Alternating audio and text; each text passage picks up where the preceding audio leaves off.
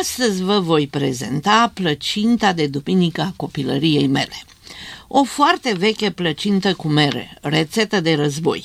Imediat după război, anii 46-47, orice prăjitură de casă era nevoie să se facă din ingrediente aflate la îndemâna gospodine. În fiecare gospodărie se tăiase un porc, era deci ceva untură în garniță, câțiva pomi în grădina din spatele casei, mer, per, prun, câte un nuc bătrân.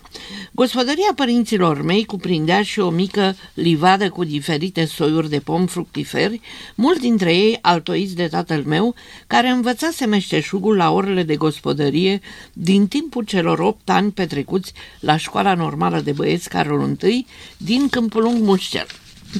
Așa se face că, începând cu sfârșitul lunii august, începeau să se pârguiască merii Ionatani, Renet Bauman, Parmen Auriu Golden și autohtonul crețesc românesc.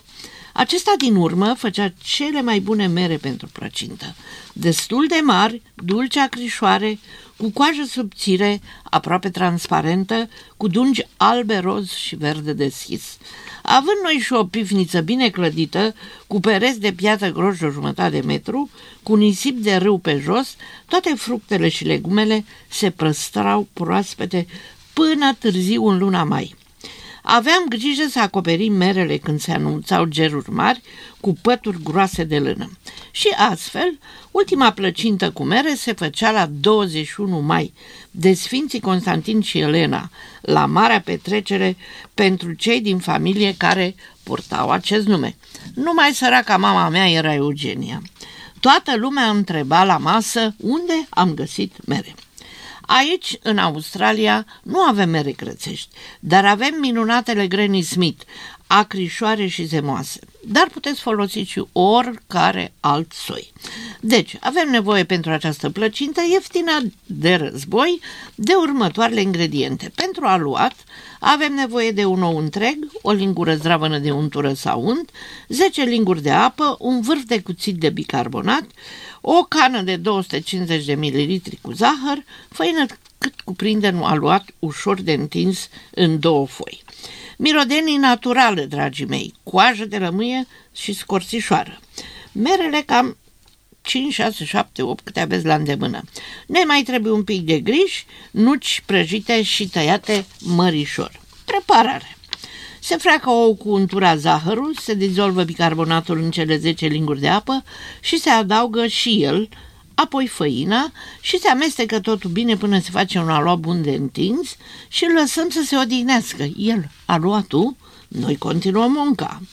Radem merele cu tot cu coajă pe răzătoarea mare într-un castron mai mărișor.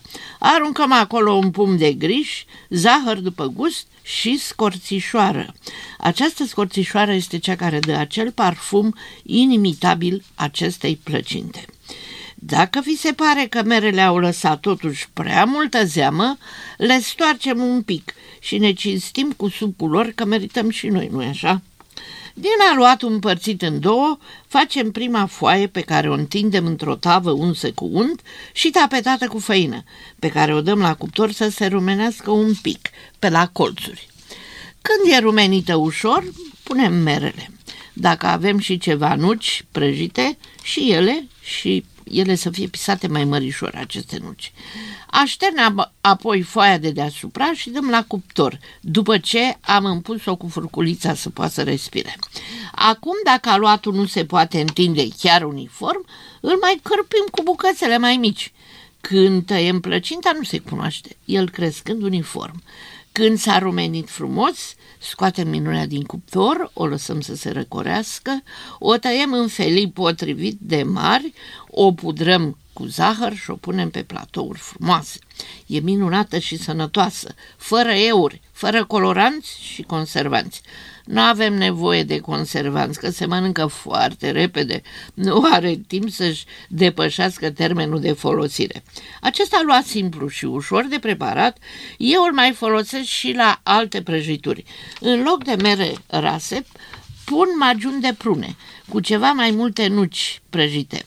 La foaia de dedesubt folosesc cam o treime din aluat, la el adaug ceva făină de migdale ca să devină mai tăricel, pentru că pe el o să-l dăm pe răzătoare deasupra magiunului. Arată fabulos. Dacă vrem să ne complicăm existența, îl întindem pe planșete, îl tem cu ruleta sau cuțitul în șuvițe și îl facem grătar deasupra prăjiturii. E formidabil de gustos, mai ales cu gem de caise și în aluat coajă de portocală. Atât este de bun la toate acest aluat, încât puteți face din el și biscuiți. Dar atât pentru astăzi, dragii mei ascultători și Carol.